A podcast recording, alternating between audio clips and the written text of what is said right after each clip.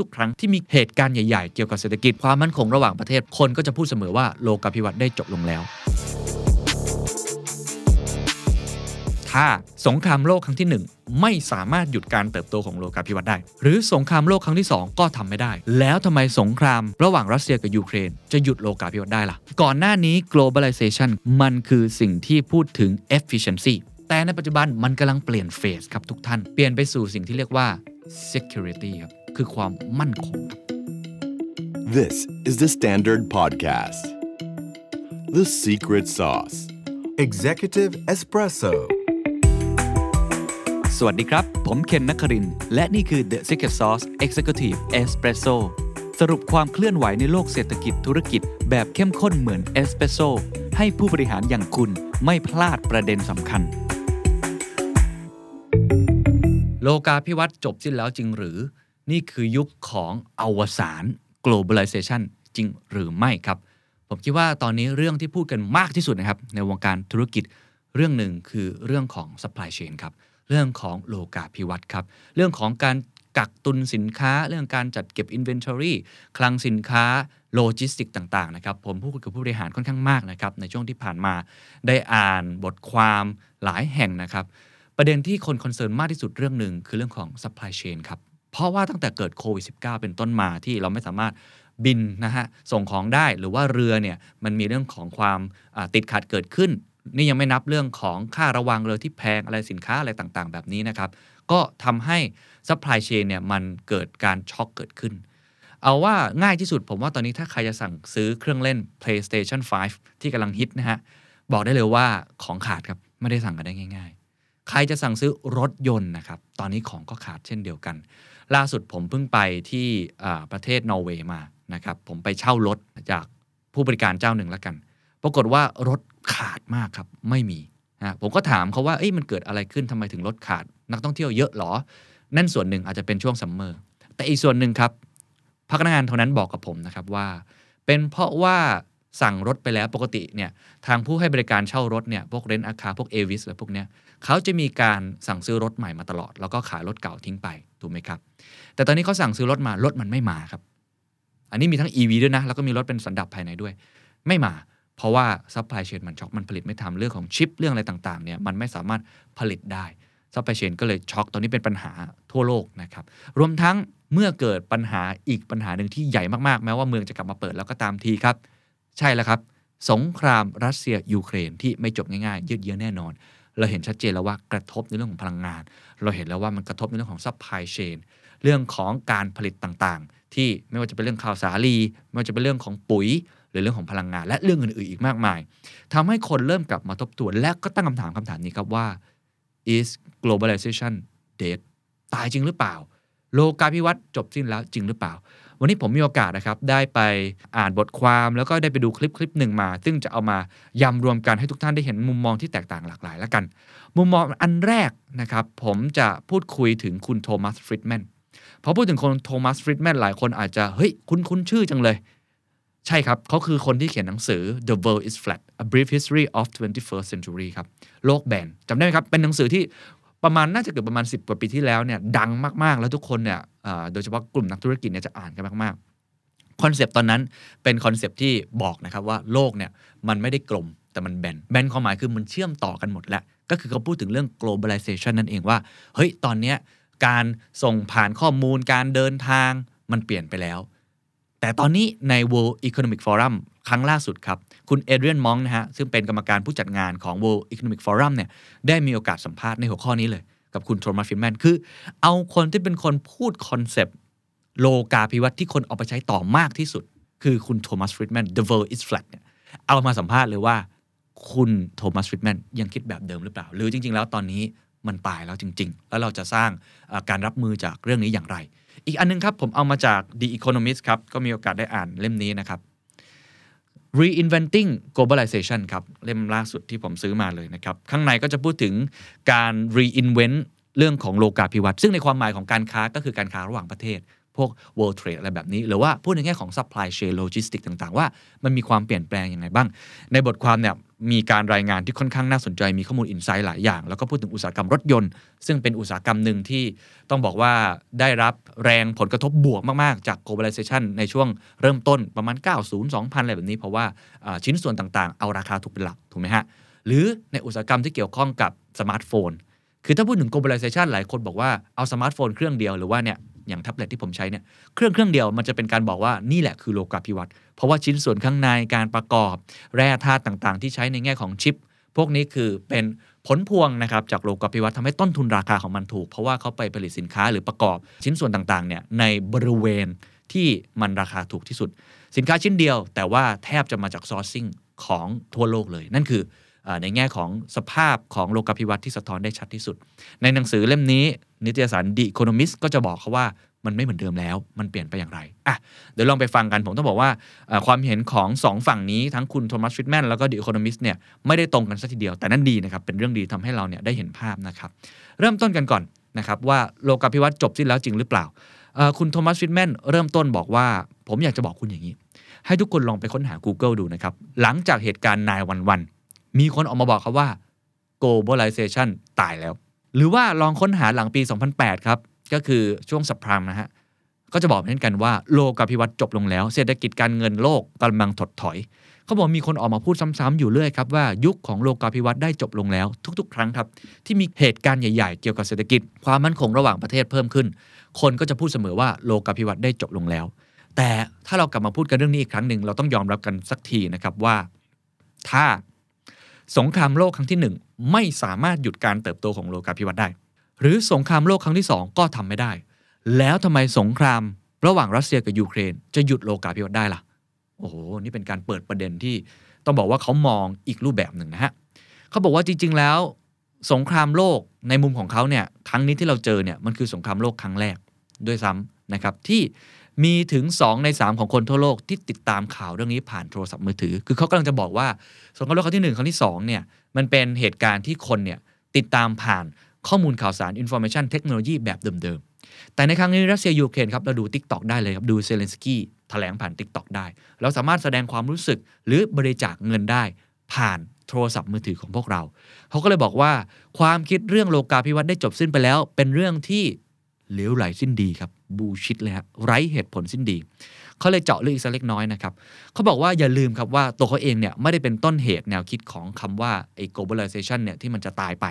เขาแค่เขียนหนังสือเล่มหนึ่งขึ้นมา เกี่ยวกับเรื่องนี้เฉยๆ เพราะฉะนั้นต้องบอกว่าตัวเขาเองเนี่ยส่วนใหญ่เนี่ยเขาไม่ได้เป็นคนที่เข้าใจเรื่องโลกาภิวัตน์ทั้งหมด แต่เขาเป็นคนที่มองผ่านแว่นของคนที่ดูเรื่องความมั่นคงเป็นหลักเขาบอกอย่างนี้เขาบอกว่าสิ่งที่เขาค้นพบนะครับในระหว่างการทำงานด้านการเขียนเนี่ยเขาบอกว่าเมื่อไรก็ตามครับที่เราพูดด้านบวก ก็คือเป็นอ่อ optimism bias นิดหนึ่งคือเขาพูดเลยว่าเองเอียงไปด้านบวก ซึ่งตัวเขาว่าเป็น เขามองว่าตัวเองเป็นเทคโนยูโทเปียนก็คือคนที่เชื่อนะครับว่าเทคโนโลยีเนี่ยจะพาไปสู่โลกที่ดีขึ้นก็คือยูโทเปียได้ เขาก็เลยบอกว่า ผมกำลังอธิบายถึงเงื่อนไขที่ทำให้โลกาภิวัตน์เปลี่ยนไปอีกขั้นหนึ่ง ผมมองว่ามันมีทั้งข้อดีและข้อเสีย แต่งานของพวกเราที่ทำงานในเรื่องของการเมืองและภูมิรัฐศาสตร์ คือการตามหาด้านดีๆ มากกว่าข้อเสีย แล้วผมก็ต้องยอมรับครับว่า พอเห็นภาพของเส้นที่เรียกว่า poverty line เส้นของความยากจน ในช่วงที่ผ่านมา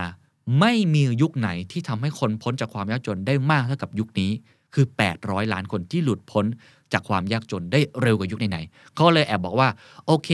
ผมก็แอบใจชื้นขึ้นมาบ้าง แล้วผมก็เป็นเทคโนโลยียูโทเปียนจริง ๆ ทีนี้เขาบอกว่าถ้าเกิดคุณมองโลกในแง่ร้ายหรือคุณชอบเนี่ยว่าโลกาภิวัตน์จบสิ้นไปแล้วเนี่ยเขาก็เลยมองว่า เออ ในมุมของเขาเนี่ย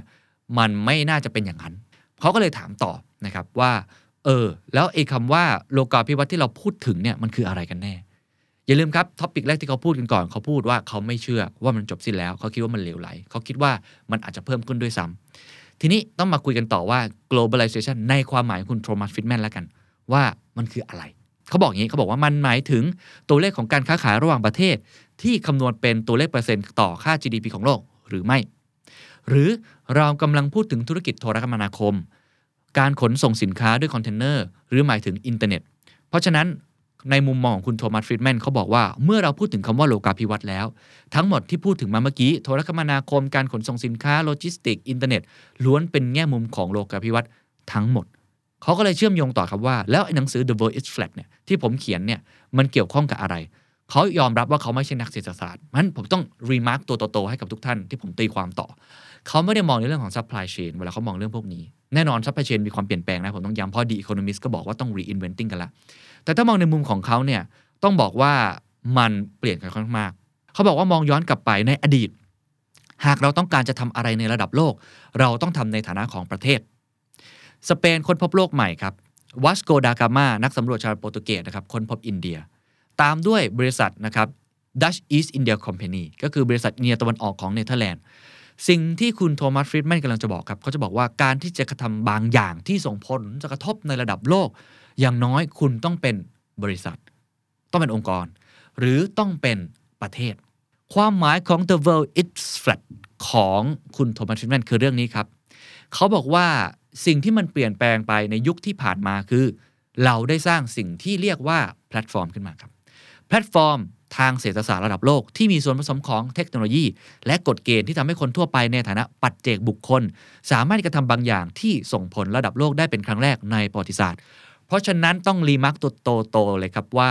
คำว่า the world is flat ในความหมายของคุณโทมัสฟรีดแมนคือการที่มันมีคนที่สามารถสร้างผลกระทบในระดับโลกได้ โดยที่คุณไม่ต้องเป็นองค์กร และคุณไม่ต้องเป็นระดับประเทศ นี่คือความหมายของเขาคำว่า world is flat โลกแบนเขาไม่ได้หมายถึงว่าทุกคนเท่าเทียมกันนะครับไม่ได้หมายถึงว่าขอบเขตต่างๆกำลังหายไปไม่ใช่ เขากำลังนำเสนอครับว่ามีปรากฏการณ์ที่ใหญ่มากเกิดขึ้นเป็นครั้งแรกในประวัติการ นั่นคือคุณสามารถทำสิ่งต่างๆ ที่เกิดผลกระทบในระดับโลกได้แล้ว คุณสามารถเข้าถึงเรื่องราวและประเด็นต่างๆ ได้ด้วยวิธีการที่หลากหลาย กว้างไกลขึ้นเร็วขึ้นลึกขึ้น ราคาถูกขึ้นทำในฐานะบุคคลธรรมดา นี่คือหัวใจหลัก ที่คุณโทมัสฟินแมนบอกว่าเป็นเรื่องใหม่ในตอนที่เขาเขียนหนังสือเรื่องนี้ เพื่อทำให้เห็นภาพครับเขาอยากจะพูดคำคำนี้นะเขาพูดคำว่ามีหลายสิ่งครับที่คุณวลาดิเมียร์ปูตินไม่เข้าใจเกี่ยวกับโลกนี้ สิ่งที่เขาเข้าใจน้อยมากที่สุดคือเรื่องโลกาภิวัตน์ครับในหนังสือก่อนหน้า The World is Flat นะครับ ก็คือใช้คำว่า Lexus and the Olive Tree นะครับ เขาได้สร้างหมวดหมู่ขึ้นมาใหม่ แต่ยังไม่ได้เขียนคำอธิบายเพิ่มเติม เป็นกลุ่มคนที่เรียกว่า the super empower individual อีกครั้งครับ the super empower individual ผมชอบคำนี้มากครับ เพราะว่ามันเป็นการบอกนะครับว่ามันคือ individual คือคนปกติทั่วไปเนาะธรรมดา มี power สูงสุดเลย super empower เวลาผมไปบรรยายเรื่องสื่อผมจะพูดหลายครั้งนะครับว่า แพลตฟอร์มอย่าง Facebook Google หรือ YouTube ที่ทุกท่านดูอยู่นี้ เป็นแพลตฟอร์มที่ empower หรือให้อำนาจกับคนธรรมดาคือ individual มากที่สุดในประวัติศาสตร์ แล้วผมก็มาเจอคำคำนี้จากคุณโทมัสฟรีดแมนมันยิ่งทำให้ผมเนี่ยตอกย้ำความหมายใหม่ของบุคคลธรรมดา ความหมายใหม่ของคนทั่ว ๆ ไป ที่มีอำนาจมากที่สุดในประวัติศาสตร์อย่างที่ไม่เคยเกิดขึ้นมาก่อน คุณสามารถทำ YouTube แข่งกับช่อง The Standard ได้ คุณสามารถทำเพจ Facebook แข่งกับ The Standard ได้ คุณสามารถทำ Twitter แข่งกับ The Standard ได้ คนธรรมดาคนหนึ่งสามารถมีอำนาจสูงสุดได้ ก็เลยเกิดสิ่งที่เรียกว่า Influencer ขึ้นมานั่นเอง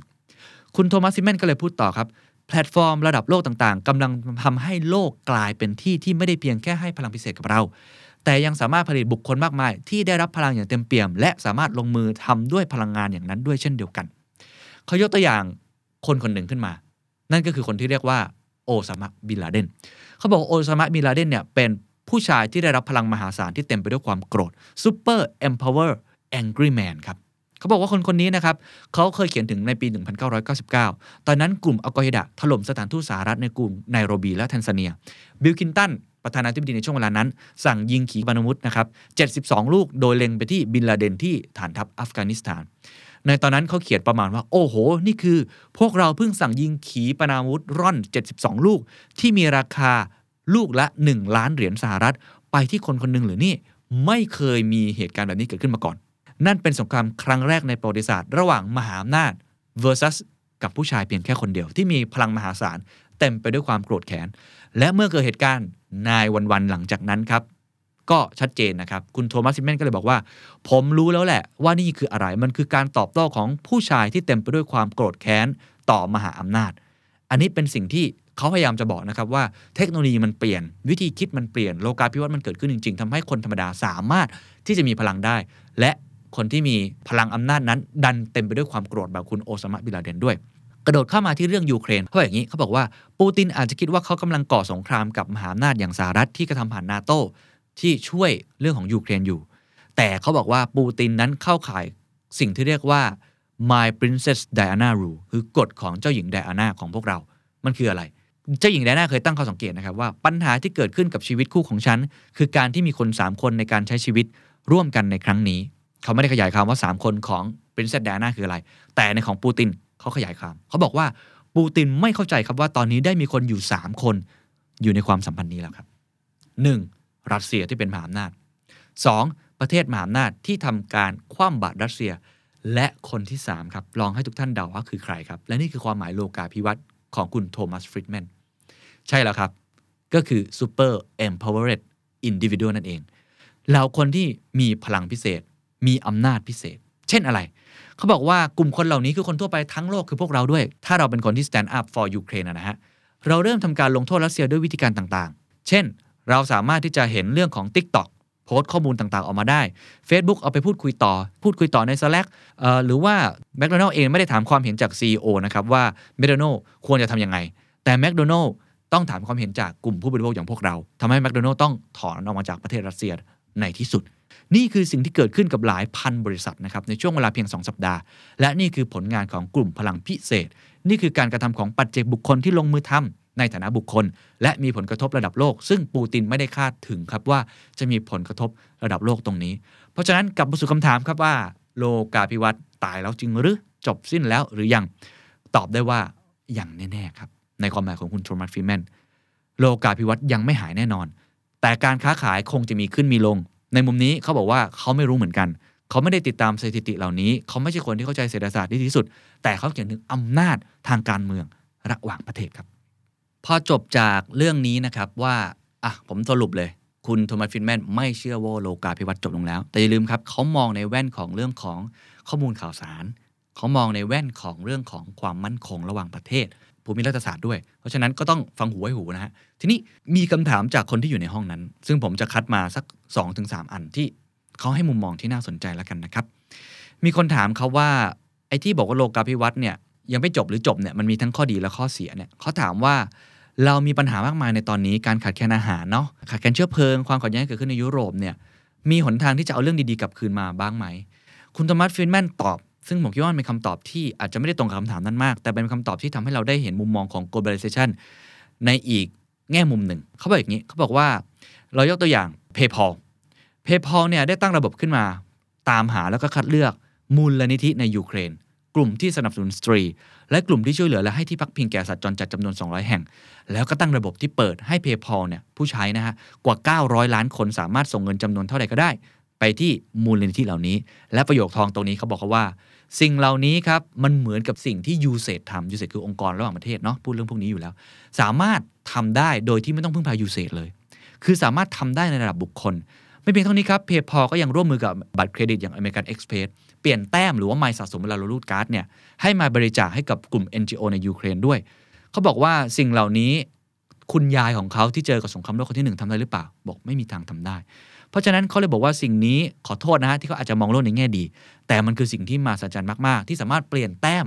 หรือว่าไมล์สะสมเนี่ยในฐานะปัจเจกบุคคล ไปช่วย NGO ในยูเครนได้ หรือใน Airbnb อีกเคสหนึ่งเขาบอก Airbnb จู่ๆก็มีผู้ใช้ใน Airbnb บอกว่าฉันจะจองห้องหนึ่งแคว้นแคว้นหนึ่งใน Airbnb แต่ฉันจะไม่ได้ทางเดินทางไปพักหรอก ฉันจะแค่จะส่งเงินไปให้เจ้าของคนนั้น และภายใน 2 สัปดาห์มีเงินกว่า 20 ล้านเหรียญสหรัฐ จากคนทั่วโลกส่งผ่าน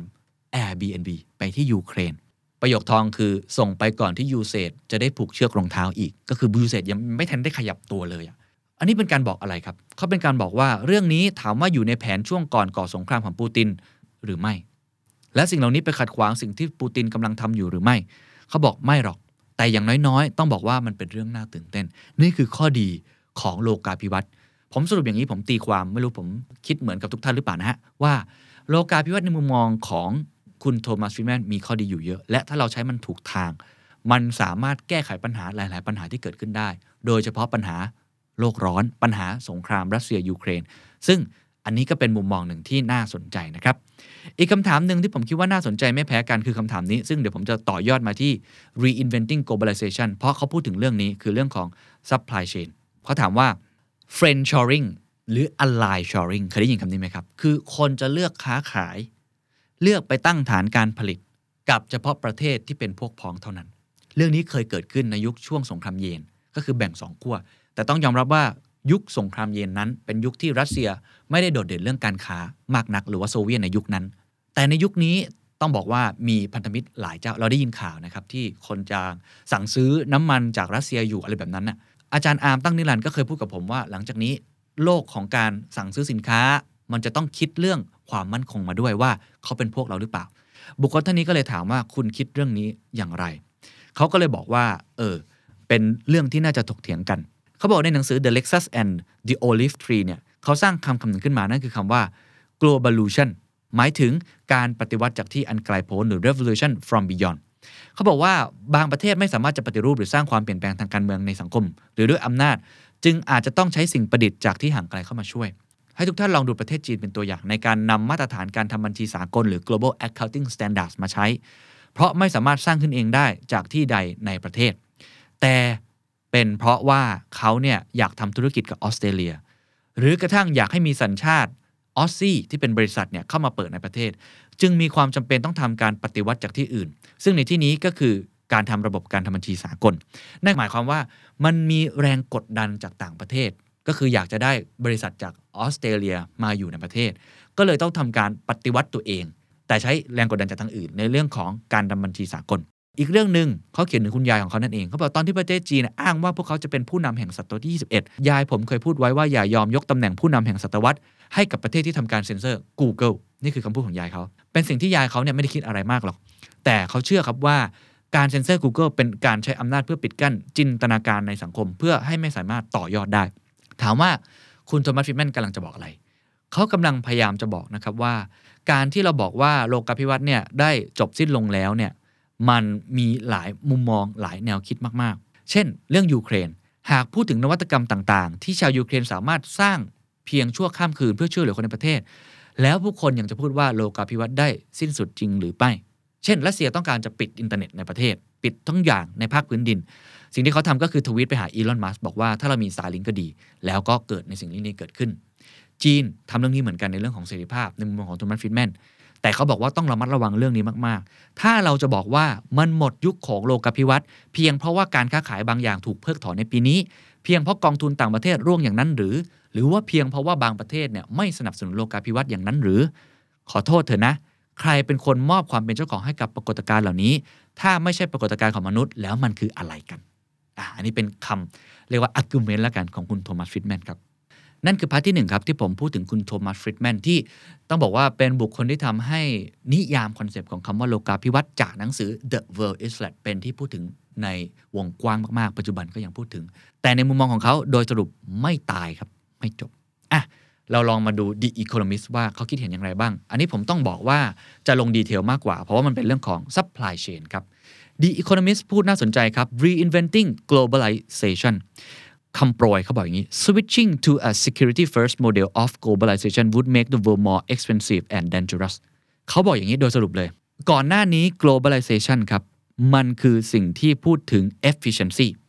เราต้องพูดถึงนะ ว่าตั้งแต่ยุค 90 เป็นต้นมา ตั้งแต่จบสงครามเย็นเป็นต้นมา ตั้งแต่เกิดอินเทอร์เน็ตเป็นต้นมาเนี่ย โอ้โห เรื่องของ globalization พัฒนาขึ้นมาก ซึ่งก็อยู่ในช่วงคาบเกี่ยวของหนังสือ The World is Flat นั่นแหละ แต่ว่าตอนนี้เรากำลังเข้ามาสู่ phase ใหม่ในมุมมองของ The Economist มุมมองก่อนหน้านี้คืออะไรครับ โลกาภิวัตน์คืออะไร คือ efficiency ครับ ต้นทุนต้องถูกที่สุด เช่น ผมผลิตรถยนต์ ผมอาจจะผลิตชิ้นส่วนบางชิ้นส่วนที่อยู่ต่างประเทศได้ ผมผลิตโทรศัพท์มือถือ แร่บางอย่างที่เอามาทำชิป ผมอาจจะไม่ต้องอยู่ที่ประเทศตัวเอง ไปอยู่ที่ประเทศจีน อย่างนี้เป็นต้น หรือมาอยู่ที่ประเทศไทย ประเทศไทยทำฮาร์ดไดรฟ์นะ ตอนที่เกิดน้ำท่วมปี 54จำได้ไหมครับ โอ้ เป็นเรื่อง เป็นใหญ่ เป็นโตนะ เรื่องของฮาร์ดไดรฟ์ทั้งทั่วทั้งโลก หรือในตอนนี้ที่เราเห็นผลกระทบที่เกิดขึ้น เขาบอกในโลกในอดีตคือ efficiency แต่ในปัจจุบันมันกำลังเปลี่ยน phase ครับทุกท่าน และมันกำลัง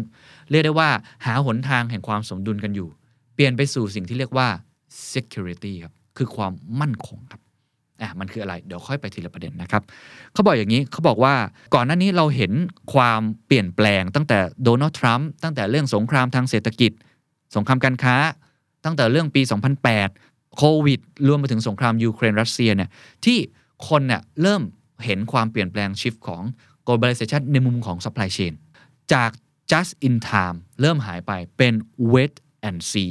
ตอนนี้ กลายเป็น just in case แล้วถูกไหมฮะ just in time สู่ just in case คือต้องเผื่อไว้ เขาพูดอย่างนี้เขาบอกว่า now the waiting is over ครับเขาบอกเลยว่าไอ้ once in a generation ได้ reimagining ของ global capitalism in boardrooms ก็คือในห้องประชุมของธุรกิจ และ government ไปตลอดการแล้ว เขาบอกว่าตอนนี้ฝุ่นเริ่มหายตลบแล้วกำลังเกิดการเปลี่ยนแปลงขึ้นจริง ๆ แต่มันจะเปลี่ยนแปลงไปยังไง เดี๋ยวคงต้องพูดคุยกัน เพราะมันอยู่ที่พวกเราด้วยว่าจะผลักดันมันไปเป็นทางไหนนะฮะเขาบอกว่าตอนนี้ลองดูสิครับว่า supply chain ได้เปลี่ยนแปลงไปแล้ว มีการลงทุนนะครับไม่ว่าจะเป็นการลงทุนในแง่ของ inventory การจัดเก็บสินค้านะครับคลังสินค้าอะไรต่างๆ แบบนี้เพื่อสู้กับ shortage หรือว่า inflation ในตอนนี้ มีการลงทุนมากกว่า9 t r i l l i o n คือ 9 ล้านล้านดอลลาร์สหรัฐ นี่คือตัวเลขจริงที่เกิดขึ้นแล้ว ยังมีเรื่องของการที่จะต้องสู้ กับตัวแรงงานที่เริ่มเปลี่ยนทิศ ตอนนี้คนเริ่มย้ายฐานการผลิตจากจีนที่ไม่แน่นอนเลยถูกไหมฮะ มีทั้งในแง่ของอระบบการปกครองที่เดี๋ยวนี้มันก็มีการควบคุมกันมากขึ้นน้องงงว่าจะเอายังไงกันแน่กับแต่ละอุตสาหกรรม มีทั้งในมุมของโควิดที่เป็นซีโร่โควิด มันเกิดอะไรขึ้นครับ หลายองค์กรย้ายฐานการผลิตมาที่เวียดนามครับ อันนี้เกิดขึ้นแล้วจริงนะ The new kind of globalization is about security not efficiency ตอนนี้ครับ คนกำลังให้ความสำคัญที่จะ doing business with people you can rely on ฮะรวมทั้ง in countries your government is friendly with เห็นไหมฮะอันนี้คือสิ่งที่คล้ายๆเมื่อกี้ที่มีนักข่าวคนหนึ่งถามคุณโทมัสฟิตแมนเลย ว่าหลังจากนี้เราไม่ได้สนใจครับแค่ว่าต้นทุนของประเทศไหนถูกที่สุดเราไปทำตรงนั้น เพราะมันเริ่มมีเรื่องของความมั่นคงเกิดขึ้น มันเริ่มมีเรื่องของว่าในประเทศนั้นๆเนี่ยเรา เห็นด้วยกับบุคคลในประเทศนั้นๆ กฎหมายในประเทศนั้นมากน้อยแค่ไหน อุดมการทางการเมืองของเขาเป็นอย่างไร เขาบอกว่ามันอาจจะพูดได้ว่า ตอนนี้มันเข้าสู่ยุคที่เรียกว่า protectionism นะคือการที่ปกป้องผลประโยชน์บางส่วนของตัวเอง ปกป้องสิทธิบางส่วนในของตัวเอง อันนี้เป็นสิ่งที่น่ากลัวค่อนข้างมากในมุมมองของเขานะครับ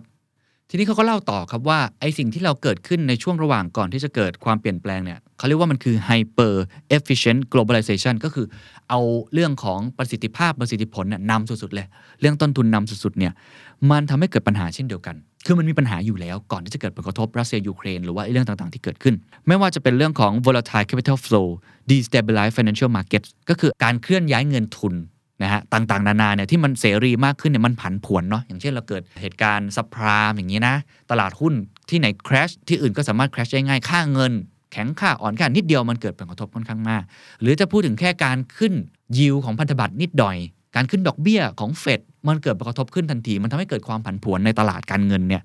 รวมทั้งแรงงานในหลาย ๆประเทศเนี่ยนะครับเริ่มไม่มีงานทำนะเพราะว่ามัน globalization เนาะ เขาบางทีเขาเอางานเฉพาะของประเทศตัวเองอะไรต่างๆ อะไรแบบนี้นะฮะเริ่มไม่มีงานทำมันก็เลยมีปัญหา 2 ปัญหาที่เขากังวลค่อนข้างมาก อันแรกครับเขาบอกว่า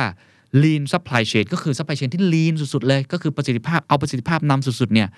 มันไม่ได้มีคุณค่าเหมือนที่เราเห็น เมื่อไหร่ก็ตามครับที่คุณ keep cost low คือรักษาต้นทุนให้ต่ำแต่เมื่อไหร่ก็ตามที่ไอการรักษาต้นทุนต่ำเนี่ยมันแตกออกคือมันเบรกออกคือมันช็อตคือมันช็อกอะไรทุกอย่างพวกนี้เนี่ยมันเกิดขึ้นเนี่ย มันเกิดผลกระทบมากกว่าอีกครับ ถูกไหมฮะ คุณไม่สามารถจัดส่งสินค้าได้ เกิดผลกระทบมากกว่าแค่คุณอยากได้ต้นทุนถูกๆอีก เขาบอกอย่างนี้เขาบอกว่าแค่ไอ้ bottleneck เนี่ยไอ้คอขวดที่เกิดขึ้นไม่ว่าจะเหตุผลไหนก็ตามทีเนี่ยจากไอ้เรื่องของเรือขนส่งสินค้าไปติดอยู่ในช่องแคบเอง เรื่องของโควิดเอง เขาบอกว่าสิ่งเหล่านี้กระทบต่อ GDP ทั้งโลก 1%อย่างน้อยนะ 1%เอาแค่การควบคุม supply chain แบบนี้ไม่ได้เนี่ยไอ้ lean supply chain แล้วมันเกิด break เกิดขึ้นเนี่ย กระทบต่อ GDP อย่างน้อย 1%นะครับ ก็อย่างที่ผมเล่าไปแล้วเนาะ chip maker car maker PlayStation 5ตอนนี้เป็นปัญหาค่อนข้างมากนะครับ cash flow ต่างๆเนี่ย drop ไปค่อนข้างเยอะเลยเขายกตัวอย่างอย่างทิมคุกซึ่งต้องบอกว่าทิมคุกนี่เป็น CEO ของ Apple ที่เชี่ยวชาญด้าน supply chain มาก ๆ มาก่อนนะครับทิมคุกยังบอกเลยว่าไอ้ผลกระทบที่เกิดขึ้นจาก supply chain ทั้งหมดเนี้ยมันอาจจะทำให้เขาเนี่ยลดยอดขายตัวเองลง หายไปนะยอดขายอาจจะหายไปมากสุดๆเลย คือประมาณ 8,000 ล้านเหรียญสหรัฐ โอ้โห หรือประมาณ 10%ของทั้งไตรมาสเลย อันนี้ยังไม่พูดถึงอีกนะครับว่าถ้าเกิดเกิดโควิดอีกระลอกหนึ่ง เกิดไวรัสตัวอื่น หรือ climate change ที่ไม่สามารถขนส่งสินค้าได้ ผลกระทบที่เกิดขึ้นจะเป็นยังไง นี่คือข้อแรก ข้อที่2ครับปัญหาที่ 2เขาเรียกว่ามันคือ single minded pursuit of cost advantage นะสามารถที่จะเล็ดไปสู่นำไปสู่สิ่งที่เรียกว่า a dependency on autocracy that abuse human rights and use trade as a means of coercion ถามว่าคืออะไร ตอบง่ายๆ ประเทศที่เป็นเผด็จการ ซึ่งเขาพูดถึงตรงนี้หลาย ๆประเทศนะฮะ ประเทศที่เป็นประเทศโลกที่ 3 เอางี้แล้วกันพูดประมาณนี้เนาะ ที่ใช้ระบบการปกครองแบบเผด็จการ แต่ทำร้ายสิทธิมนุษยชน ผมก็จะว่าดีโครมิดเนี่ยค่อนข้างจะพูดตามตรงคือ เอียงเอนไปทางเสรีนิยมอยู่แล้ว ถ้าใครอ่านอยู่บ่อยๆเนาะทางโลกเสรีประชาธิปไตยอยู่แล้ว เขาก็พูดประมาณว่าไอ้เรื่องของทำให้ supply chain มัน lean สุดๆเนี่ยนะฮะเอา cost นำเนี่ยหลายครั้งเนี่ยเราก็เลยต้องไปสร้างโรงงาน หรือยอมไปทำเรื่องราวต่างๆ ที่เกิดขึ้น ในประเทศที่มันเป็นเผด็จการอ่าผมว่าที่เขายกตัวอย่างมากที่สุดคือประเทศจีนนั่นแหละ ก็ต้องยอมรับว่าเขาอาจจะโจมตีประเทศจีนด้วยอะไรแบบนี้ ว่าการทำแบบนี้เนี่ยทำให้สิ่งเหล่านี้เนี่ยมันควบคุมยากขึ้นอายกตัวอย่างตอนนี้จีนถามว่าที่เป็นปัญหามากๆคืออะไรนะครับไม่ว่าจะเป็นเรื่องของ active pharmaceutical ingredient วัตถุดิบเรื่องการทำยา หรือว่าในมุมของลิเธียมที่ใช้กับแบตเตอรี่ประเทศจีนนี่เป็นแหล่งผลิตเป็นเหมืองที่ใหญ่มากเลยนะฮะถามว่าเมื่อประเทศจีนบอกว่าไม่เอาด้วย มีกฎเกณฑ์ต่างๆ ที่ไม่แน่นอนนะครับในนี้ก็เขียนเลยว่ามัน unpredictable เนี่ย มันก็ทำให้ไอ้ supply chain ที่เราวางไว้ที่มองแค่ต้นทุนอย่างเดียวมันเริ่มควบคุมได้ยากเอาอย่างนี้กัน มันควบคุมได้ยาก รัสเซียยูเครนเป็นตัวอย่างที่ดี ว่าตัวรัสเซียเองควบคุมได้ยาก พอเป็นประเทศที่อำนาจนิยมมากๆ โดยมีผู้นำเป็นคนเดียวคือ centralization แบบวลาดิเมียร์ปูตินมันควบคุมยาก การที่เอาพลังงานจากรัสเซียมาอย่างเดียว ตอนนี้ก็ทำไม่ได้ ถูกไหมฮะ อันนี้ก็เลยเป็นสิ่งที่เขาบอกว่า มันก็เลยเกิดปัญหาตรงนี้ค้างคาอยู่แล้ว 2 ปัญหานี้ ผมสรุปครั้งปัญหาแรก คือเรื่องของไอ้ lean supply chain ตรงนี้เนี่ย เวลาก็ตามที่มันโดนเบรกเนี่ย มันไม่คุ้มเสีย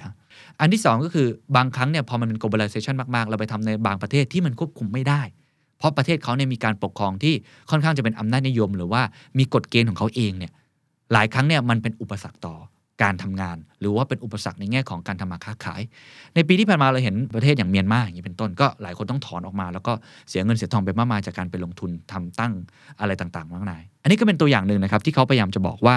ตอนนี้ก็เลยทำให้บริษัทหลายๆบริษัทเนี่ยนะครับกำลังชิฟอยู่ฮะ เมื่อเมื่อเห็น 2 ปัญหานี้ที่ค้างคา แล้วมีเรื่องที่เกิดขึ้นกับสถานการณ์โควิดสถานการณ์เรื่องของตัวสงครามยูเครนรัสเซียทำให้เขาเปลี่ยนความคิดตัวเอง ชิฟจาก efficiency เนี่ยมาสู่ resilience นะครับโดยที่เขาบอกว่าตอนนี้บริษัท 3,000 กว่าบริษัทที่เป็น biggest 3,000 firms นะครับ globally นะฮะตอนนี้ได้ทำสิ่งที่เรียกว่า dual sourcing and longer term contracts คือกระจายความเสี่ยงมากขึ้น ไม่ได้ทำเพียงช่องทางใดช่องทางหนึ่ง สิ่งที่เปลี่ยนอีกอย่างหนึ่งคือตัวเลขที่เห็นชัดเจนครับ เขาบอกว่า multinational investment ในการลงทุนระดับนานาชาติต่างๆเนี่ยจากการลงทุนแบบที่เป็น capital across borders คือลงทุนแบบไปทุกที่เลย ตอนนี้เริ่มเปลี่ยนแล้ว มาที่ local subsidiaries reinvest locally ก็คือลงทุนในระดับที่อยู่ใกล้พื้นที่ของตัวเองที่สามารถที่จะควบคุมได้ เช่น ก่อนหน้านี้ผมอาจจะตั้งโรงงานที่จีน ผมเริ่มกลับมาทบทวนแล้วว่า เฮ้ย เราตั้งโรงงานที่มันควบคุมได้หรือเปล่า เพราะว่าอันนั้นเขา zero โควิด เราทำอะไรไม่ได้เลย เราตั้งโรงงานที่กลับมาดู local มากขึ้นไหม ก็เป็นอีกมุมคิดหนึ่งนะครับ เพราะฉะนั้นเขาบอกว่าสิ่งนี้มันเหมือนย้อนกลับไปหนึ่งมีปี 1930อะมันคือ global firm เนี่ยกำลังกลับมาสู่ที่เรียกว่า nationalism นะก็คือเป็นชาตินิยมมากขึ้น โดยที่กลับมาแคร์เรื่องภายในโลเคอลของตัวเอง เพื่อป้องกันความเสี่ยงที่อาจจะเกิดขึ้นครับเขายกตัวอย่าง 2-3 บริษัทนะครับ เช่น Tesla อีลอนมัสอีลอนมัสเนี่ยเขาบอกชัดเจนเลยว่าจะทำสิ่งที่เรียกว่า vertical integration ก็คือการที่บริษัทควบคุม supply chain ของตัวเองได้หมดเลย ย้ำอีกครั้งมันเป็นยุคยุคครับ ถ้าในแง่ของอุตสาหกรรมรถยนต์นะ ยุคก่อนหน้านี้คือยุคของรถยนต์ Ford Ford คือเป็น assembly line ก็คือสามารถผลิตเป็น mass production ได้เป็นครั้งแรก ๆ ของโลก แล้วก็เป็นต้นกำเนิดของคำว่า KPI ต้นกำเนิดของการผลิตแบบที่เป็น mass production คือสามารถผลิตรถคันหนึ่งได้แบบเอาเป็นชิ้น ๆ แล้วมาต่อกันทีเดียว ก็ทำเป็น mass ได้ นอกจากก่อนหน้านั้นจะเป็นแบบคัน ๆ ไป อีกอันหนึงครับที่ ยุคหนึ่งที่เปลี่ยนผ่านก็คือยุคของรถยนต์ญี่ปุ่นก็คือโตโยต้าโตโยต้าเป็นผู้นำในแง่ของการย้ายฐานการผลิต ก็คือชิ้นส่วนยานยนต์ก่อนหน้านี้ผลิตในแหล่งที่เดียวนะ แต่ว่าเอามาประกอบกัน ตอนนี้ไม่ต้องผลิตในที่เดียวแล้ว กระจายออกไปทั่วโลกก็อย่างที่ประเทศไทยเป็นต้น แล้วค่อยเอาไปประกอบ บางทีประกอบในประเทศไทยเลยด้วยซ้ำสิ่งต่างๆ ที่ทำเหล่านี้เพื่อลดต้นทุนใช่ไหมครับ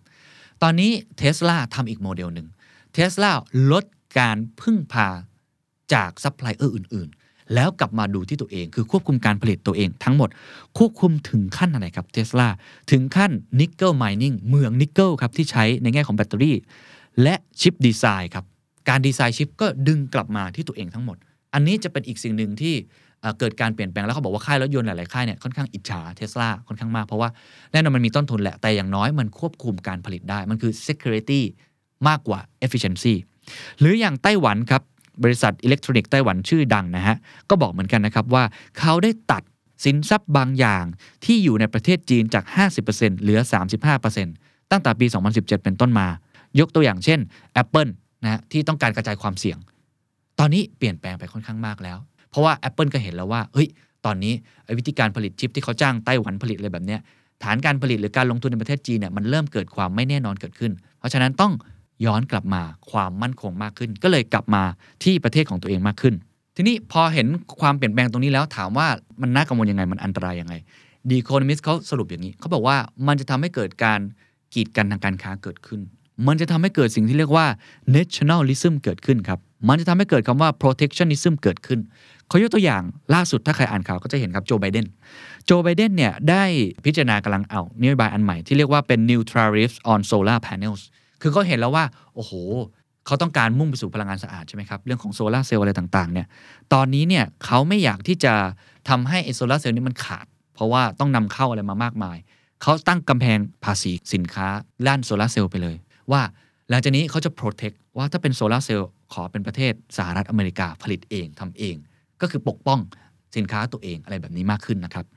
เพราะฉะนั้นโดยสรุปครับช่วงท้ายที่ The Economist พยายามจะบอกนะครับว่าอะแน่นอนแหละ เรื่องของการกระจายความเสี่ยงมันจำเป็น แน่นอนอะเรื่องของไอ้ subsidiaries เนาะหาสินค้าทดแทนในประเทศตัวเอง การย้อนกลับมาป้องกันความเสี่ยงต่างๆ ที่จะเกิดขึ้นเนี่ยมันเป็นเรื่องที่จำเป็น แต่ว่าเราต้องมองไปในอนาคตครับว่า globalization next phase ก็คืออนาคตของโลกาภิวัตน์ในยุคต่อไปหลังจากนี้เนี่ยมันควรจะเป็นเรื่องของ maximum possible degree of openness คือเป็นการเปิดมากขึ้น สิ่งที่ต้องทำหลังจากนี้แน่นอนคนคงมองเรื่อง security แต่เขาบอกว่าจะทำยังไงดีครับ ที่จะเกิด new balance เกิดขึ้น อันนี้เป็นโจทย์ใหญ่ที่เขายังไม่มีคำตอบ จะทำยังไงที่รัฐบาล จะทำยังไงที่องค์กรต่างๆ ที่พยายามที่จะลดความเสี่ยงตัวเองลงมาสู่ security แต่ไม่ได้ไปถึงขั้นที่เป็นชาตินิยมจ๋าๆและปิดประตูตัวเอง เขาก็เลยปิดประโยคไว้ตรงนี้ เขาบอกว่าจะทำยังไงครับ a new balance between efficiency and security is a reasonable goal การหา balance สมดุล ระหว่าง ความมั่นคงเสถียรภาพ ระหว่างประสิทธิภาพต้นทุนที่ถูกที่สุด เป็นสิ่งที่น่าจะเป็นเป้าหมายใหญ่ที่สุด และจำเป็นมากที่สุดเป็น a reasonable goal เป็นเป้าหมายที่สมเหตุสมผลที่สุด but living in a subsidized bunker is not แต่การอยู่ใน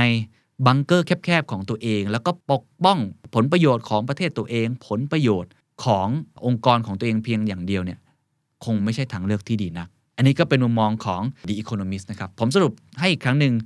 ทาง The Economist เขามองในเรื่องของการค้าขายระดับโลก supply chain ว่ามันคงเปลี่ยนแล้วจริง ๆ นะครับ และสิ่งที่ต้อง reinventing ในตอนนี้โจทย์เอาว่าโจทย์ละกันโจทย์ก็คือจาก efficiency มาสู่ security โจทย์ก็คือจะ balance สิ่งนี้อย่างไร ให้มันไม่ไปสุดทาง และเป็นเรื่องของนิยมขวาจัดหรืออะไรแบบนั้นเกินไปที่เอาแค่ประเทศตัวเอง อย่างที่โดนัลด์ทรัมป์พยายามจะทำมาก่อนหน้านี้ เพราะยังไงโลกาภิวัตน์ในมุมมองของคุณโทมัสฟิตแมนมันไม่มีทางตาย และผมก็เห็นด้วยครับว่าโลกาภิวัตน์ยังมีข้อดีอีกมากมายคำถามก็คือเราจะรักษาความสมดุลตรงนี้อย่างไร ให้โลกาภิวัตน์นั้นยังสามารถเดินหน้าต่อไปได้ อย่าลืมครับว่าปัญหาใหญ่ที่โลกกำลังเผชิญอยู่ในตอนนี้ และเป็นปัญหาที่ทุกคนเผชิญเหมือนกันหมด ไม่มีใครเลี่ยงได้ ไม่ว่าคุณจะปกป้องยังไงก็ตามที ก็คือเรื่องของโลกร้อน เรื่องของ climate change และผมเชื่อเหลือเกินครับว่าปัญหานี้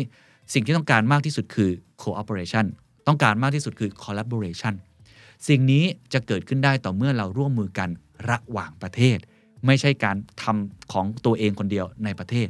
โควิดเราเห็นแล้วครับว่า การที่คุณปิดกั้นของประเทศตัวเองคนเดียว ไม่ได้ส่งผลดี เพราะสุดท้ายถ้าคุณต้องเปิดคนต่างชาติให้เข้ามาเที่ยว แล้วคนต่างชาติเขาอาจจะติดโควิดมาต่างๆ นานา มันก็อาจจะเกิดการไหลเวียนได้อยู่ดี หรือการทำวัคซีนเองก็ต้องเป็นความร่วมมือหลากหลาย ต้องเป็นหน่วยงานระหว่างประเทศ ปัญหาของโลกหลังจากนี้คงเป็นปัญหาที่ซับซ้อนมากขึ้น จะทำอย่างไรที่เราจะมุ่งไปสู่โลกที่ดีขึ้น โดยยังมี globalization เป็นตัวกลางอยู่ โดยที่เราคงต้องมาทบทวนกันครับว่า โลกาภิวัตน์ความหมายใหม่คืออะไร โลกาภิวัตน์ความหมายของคุณคืออะไร ลองคอมเมนต์กันเข้ามา วันนี้ลาไปก่อน สวัสดีครับ